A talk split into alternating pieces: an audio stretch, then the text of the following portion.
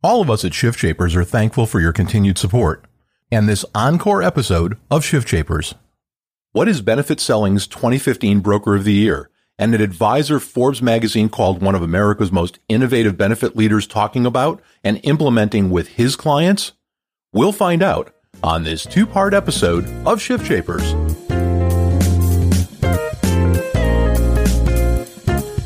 Change either paralyzes or energizes. The choice is yours. You're listening to the Shift Shapers podcast. You're about to learn firsthand from businesses and entrepreneurs who have successfully shaped the shifts in their industries.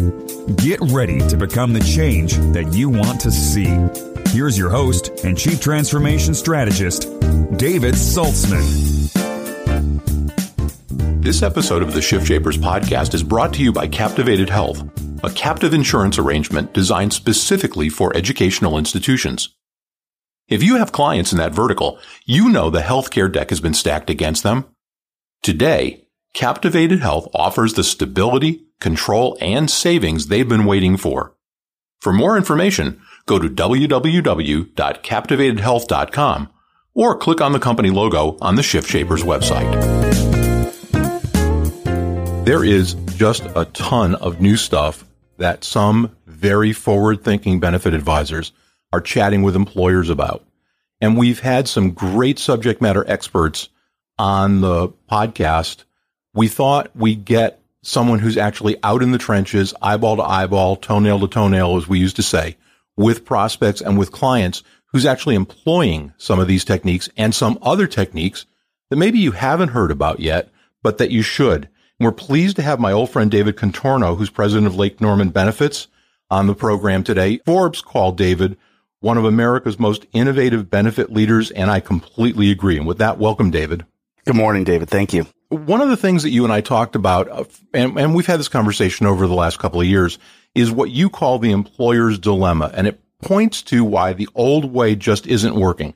What is the employer's dilemma? It's a great place to kind of start our conversation. Well, I think what they what they've been the decision making process they've been faced with as it relates to their benefits each year, and this is absolutely true and fully insured, but I think it also applies to self insured is this seesaw of most employers have a desire to want to improve benefits, especially with the erosion that we've seen over the last decade. And at the same time, they want to save costs. And they typically find those two things at odds with each other. So if they want to make benefits more affordable, it costs them more money. And if they want to save money, it's usually cost shifting to the employee. And both of those have consequences and waterfall effects of various kinds and sizes, depending on how they deploy those. But that's always been the struggle. You favor one over the other. And, and there's not a lot of things that I had found that had allow us to do both, help the employee and help the employer until we really started to move in a different direction. Well, and I remember not all that many years ago, we moved from 100 to $500 deductibles and from 500 to $1,000 deductibles. And we had some other utilization breaks like copays and whatnot. Besides the fact that you get stuck on what you call that seesaw, you get stuck in that dilemma. Aren't we pretty much out of runway for the ability to cost shift? I mean, is there any more shift that can happen? You know, one would think not. I mean, Obamacare, the Affordable Care Act, restricted the hands of the insurance companies to a, a large extent by putting unlimited lifetime maximums and and max and putting a max out of pocket, and not only that, but but ensuring that everything applied to the out of pocket. I mean, I remember the days not too long ago where your copays were indefinite, and that, and that's no longer the case. So I think the the levers that they're pulling now are actually continuing this downward spiral where you're narrowing networks where we find that when carriers control that process, they're doing it strictly based on the, the largest discount they can negotiate. And what, what I've found is number one, larger discounts do not equal lower pricing. And my fear is as these networks have compressed, you're only giving those healthcare systems more leverage and more power when the current contracts expire in a couple of years. So uh, I could see them asking for larger increases and ultimately controlling a larger share of that carrier or that network's patient base and thereby giving more leverage down the road. So it actually, I believe, is making things worse. But that's one of the few levers left to pull. Well, because from, from an employee standpoint, and that's true, all of that's true from an employer standpoint, we're all seeing that from an employee standpoint, we've got so much personal responsibility in a lot of the plans now that, that a lot of employees are functionally uninsured. Yeah, we call it consumerism, or at least that's the phrase we use to allow us to put our head on the pillow at night. I think really it's what it's resulted in is a rationing of care and not from a supply side perspective. I mean, we have plenty of supply of healthcare. It's really from a cost and affordability perspective. And so the challenge with that, again, continuing that downward spiral is now you have employees that can't afford to manage their chronic conditions, their hypertension, their diabetes. They can't afford to tend to basic things. So those more minor things then bubble up down the road in much larger things. And I remember when HSA plans first came out, the ultimate consumer directed plan, people saw a decrease in claims for a couple of years and they thought that we were finally on the right trend. But what I think that was was not a reduction in the need for care. It was an avoidance of care. And then those things started to bubble up. And now, if you look at the delta between a similarly deductible PPO and a similar deductible HSA, you don't see anywhere near the delta in pricing on premiums that we used to see when, you know, years ago when they first came out because they know that you get high utilizers on those HSA plans. And once they reach their out of pocket, everything's covered at 100%. It didn't it didn't drive the type of stewardship that, that they thought. It instead created an avoidance of care, which, which resulted in bigger problems.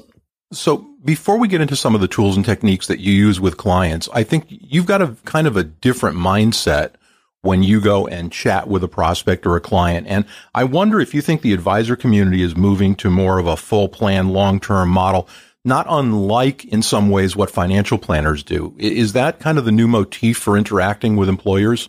Well, let's first admit that what we're all doing isn't working. So we obviously need to look at it in a different way. And I love it when these employers have these one year chunk mindsets, which, which we've driven that behavior for years between carrier renewals and brokers coming in once a year.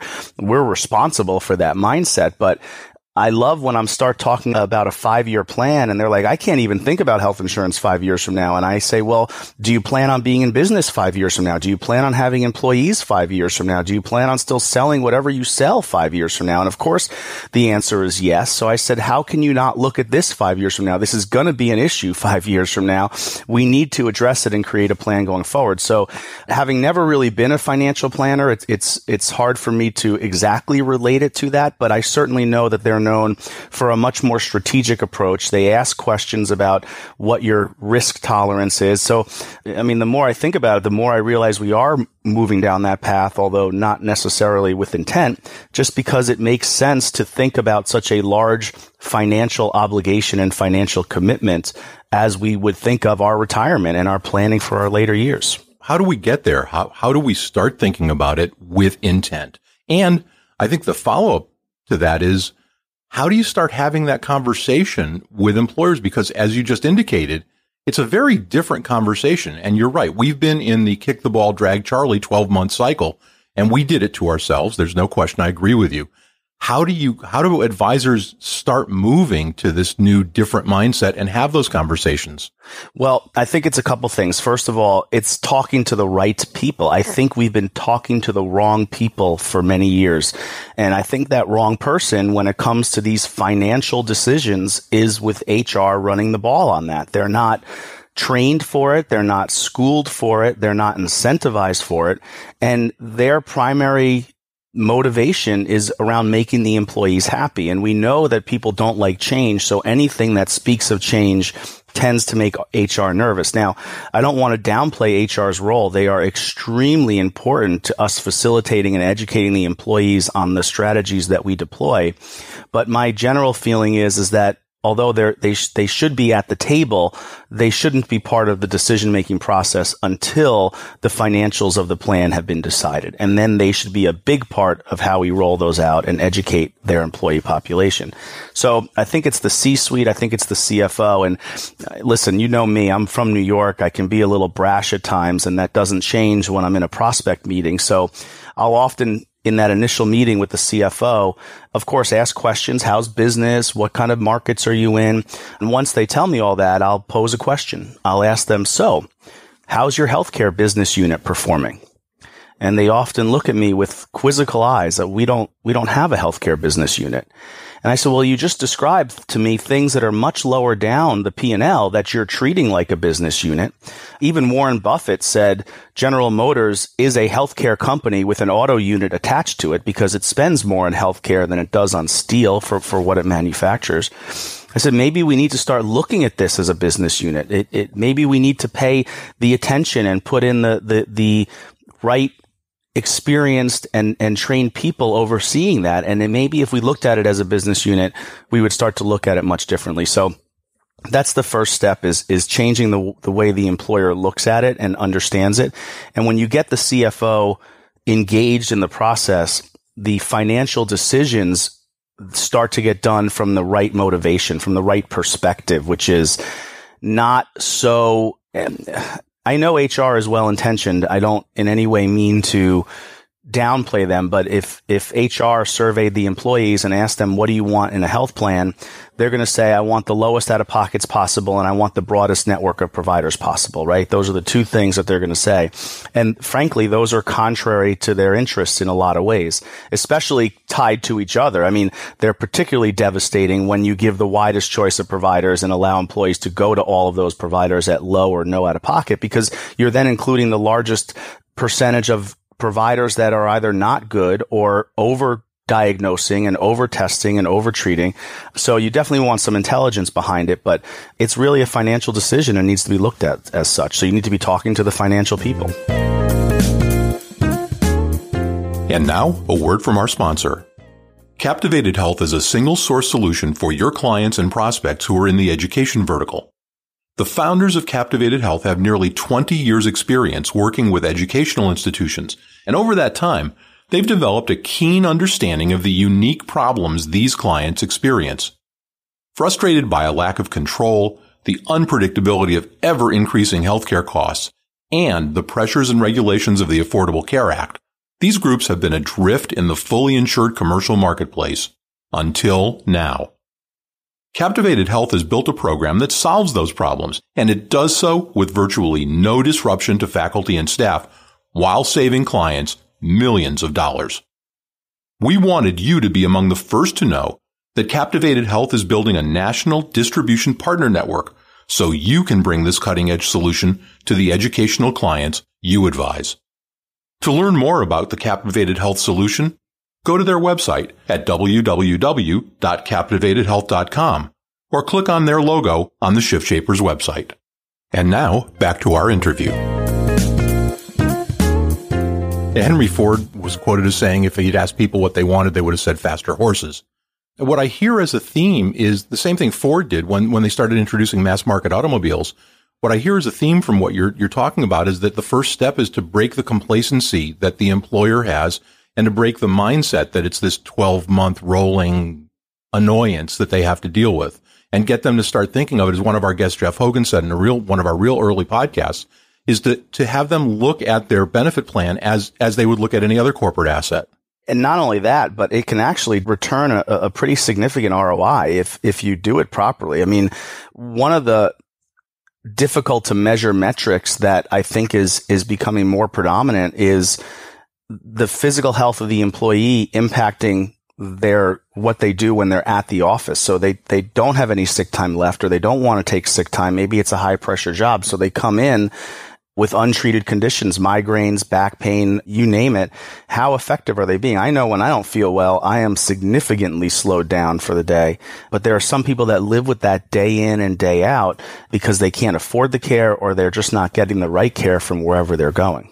Yeah, it's a, it's a huge problem. So now that we've kind of set the table, let's talk about some of the specific things that you do with employers, some of the techniques that you employ in order to get that mindset changed and to get that savings that you just alluded to. So that the first step is going to depend a little bit on where the employer's at. We initially targeted fully insured employers because we knew that there was tremendous room for improvement, but we've sort of changed that a little bit. We, we actually, with the self-insured employers that we've started working with that were already self-insured when they engaged us, they have a better understanding of the financials of a health plan in general. And the things that we bring in have a much shorter ramp up time to start to see the impact of. So really depends on the conversation. If they're fully insured, you got to get them over the hump of self-insured is more risky or um, I went to meet with a prospect a few weeks ago and they they said that their current broker was shying away from self-insured and I asked why what was the number one reason that he was citing and they said well we have a member that's taking a $35,000 a month drug and I said okay but do you think your current carrier is giving that to them out of the kindness of their heart, or do you think it's priced into your rates? And they said, well, it's priced into our rates, I'm sure. And I go, exactly. So we can price that into a self-insured plan just because they're taking a we, we know in the in in the experience rated market your premiums are driven by utilization but they give you very little data on that utilization and don't allow you to deploy anything that they don't put their stamp of approval on to control that utilization. So your, your rates are at their mercy and the things they do to control their rates are at their mercy. If this were any other sector of an employer's business, they, they wouldn't tolerate that. So uh, the first hump is getting them into the self-insured. So let's presume for a minute that they're either now there or, or were already there. And then we have to start to look at and, and I love asking some questions around, you know, well, how much would it cost your plan to for an employee to get a knee surgery or a hip replacement or a number of things and of course they can look historically, but they'll find wide variations in price. And we eventually determine, well, they can't get a price. They can't give us a price. There's so many dependent factors. And I go, well, that's, that's part of the problem. We, we, we, how do we control costs if we can't get a cost until after the services are consumed? It's just not possible. And, and it's one of the things that the drums that I keep beating from a, a larger perspective, which is how do we ever make healthcare more affordable? How do we even measure if we're having an impact if we can't get a price beforehand? It's, it's just, it seems so simplistic to me. I don't understand how we can be trying to attack affordability from any other angle except let's first give us the right to measure that affordability. So you start to ask them questions and they hopefully bring them to the realization that pricing in healthcare, at least in the traditional model where you have a ASO, TPA, and a traditional PPO network and one of the big PBMs, is just not possible. And so we start to show them ways to do that, to give definitive pricing and to have quality metrics and really remind them that if they really took their ERISA fiduciary responsibility seriously, that they should have been doing this all along and that outsourcing this responsibility to an entity that's arguably not doing it anyway really isn't allowing them to meet their legal responsibilities around offering a health plan. So that's the first step is, is get them to realize that if they were paying for anything else, or anything else they do pay for in their business, they wouldn't tolerate the payment model that has been developed around healthcare. And, and once they get upset and enraged at that, and if they're already self-insured, we can bring them data. I'll pull out a, a DRG code or a CPT code and I'll just hunt for the highest price of that and the lowest price of that and just show them, hey, you had two employees. One had a knee arthroscopy and it was 8000 and another one had it done and it was 40000 And by the way, the $40,000 one had three weeks of off time afterwards, whereas the $8,000 one was back to work in three days you start to show them a couple of those things and frankly they get angry and that's what i want i mean when they when that anger starts to occur that's when we start to see change I, i've always said change in, in this world, and this is true in my personal life as well, doesn't seem to occur until the pain of staying the same finally outweighs the pain of change. And so really what I'm trying to do is bring that bottom up. I'm trying to bring that tipping point up instead of uh, watching things come deteriorate down to the point of change. I'm trying to, to bring that, that pain of staying the same up, the realizations that come along with some of the things we're doing to get to hit that tipping point. Is pharmacy the low hanging fruit in terms of having the initial conversation with employers because there's such huge variation and so much opportunity? Generally speaking, absolutely. We can do pretty quick PBM analysis. And I love talking about how dirty that industry can be. I, I talk about spread pricing. I, I say that there's a, a very large chance that the PBM is charging the plan you know, $28 for a generic drug and only passing through 18 of that to the pharmacy in addition to the administrative fees, in addition to the dispensing fees, in addition to the rebates, depending on the situation, and wake them up to that and show them that, that, you know, that's just because they go with a large PBM, that doesn't mean that, that they're getting the best pricing possible. And so there are so many things that we can do in pharmacy, not only in terms of replacing or improving the PBM, but carving out specialty. We've done patients assistance programs where we've gotten the manufacturer to cover the drug in full. We just did that with a $85,000 a month drug for a dependent uh, of an employee and got the manufacturer to cover it. We had to exclude it from the formulary, which again, the large PBMs and the fully insured carriers won't let you do because they get large rebates on those things. So we excluded it from the formulary and that made this employee eligible. We had already done some research from an income perspective, and now the manufacturer is paying for that prescription at 100%. So there are so many ways to attack pharmacy, and we're now seeing pharmacy being as high as 33 or 35% of total healthcare spend. I mean, it's reaching levels that we've never seen before. One of the things that was pointed out to me that that likely had a, an impact on that is the removal of lifetime caps by the Affordable Care Act. And now these drug companies had this essentially unlimited pocketbook from which to pull from. And we've just seen the cost of these really high cost drugs skyrocket since the passage of that provision. The Shift Shapers podcast is a production of Strategic Vision Publishing and David Saltzman. This podcast may not be reproduced in any form, in whole or in part, without the express written permission of the producers. All rights reserved. Bye.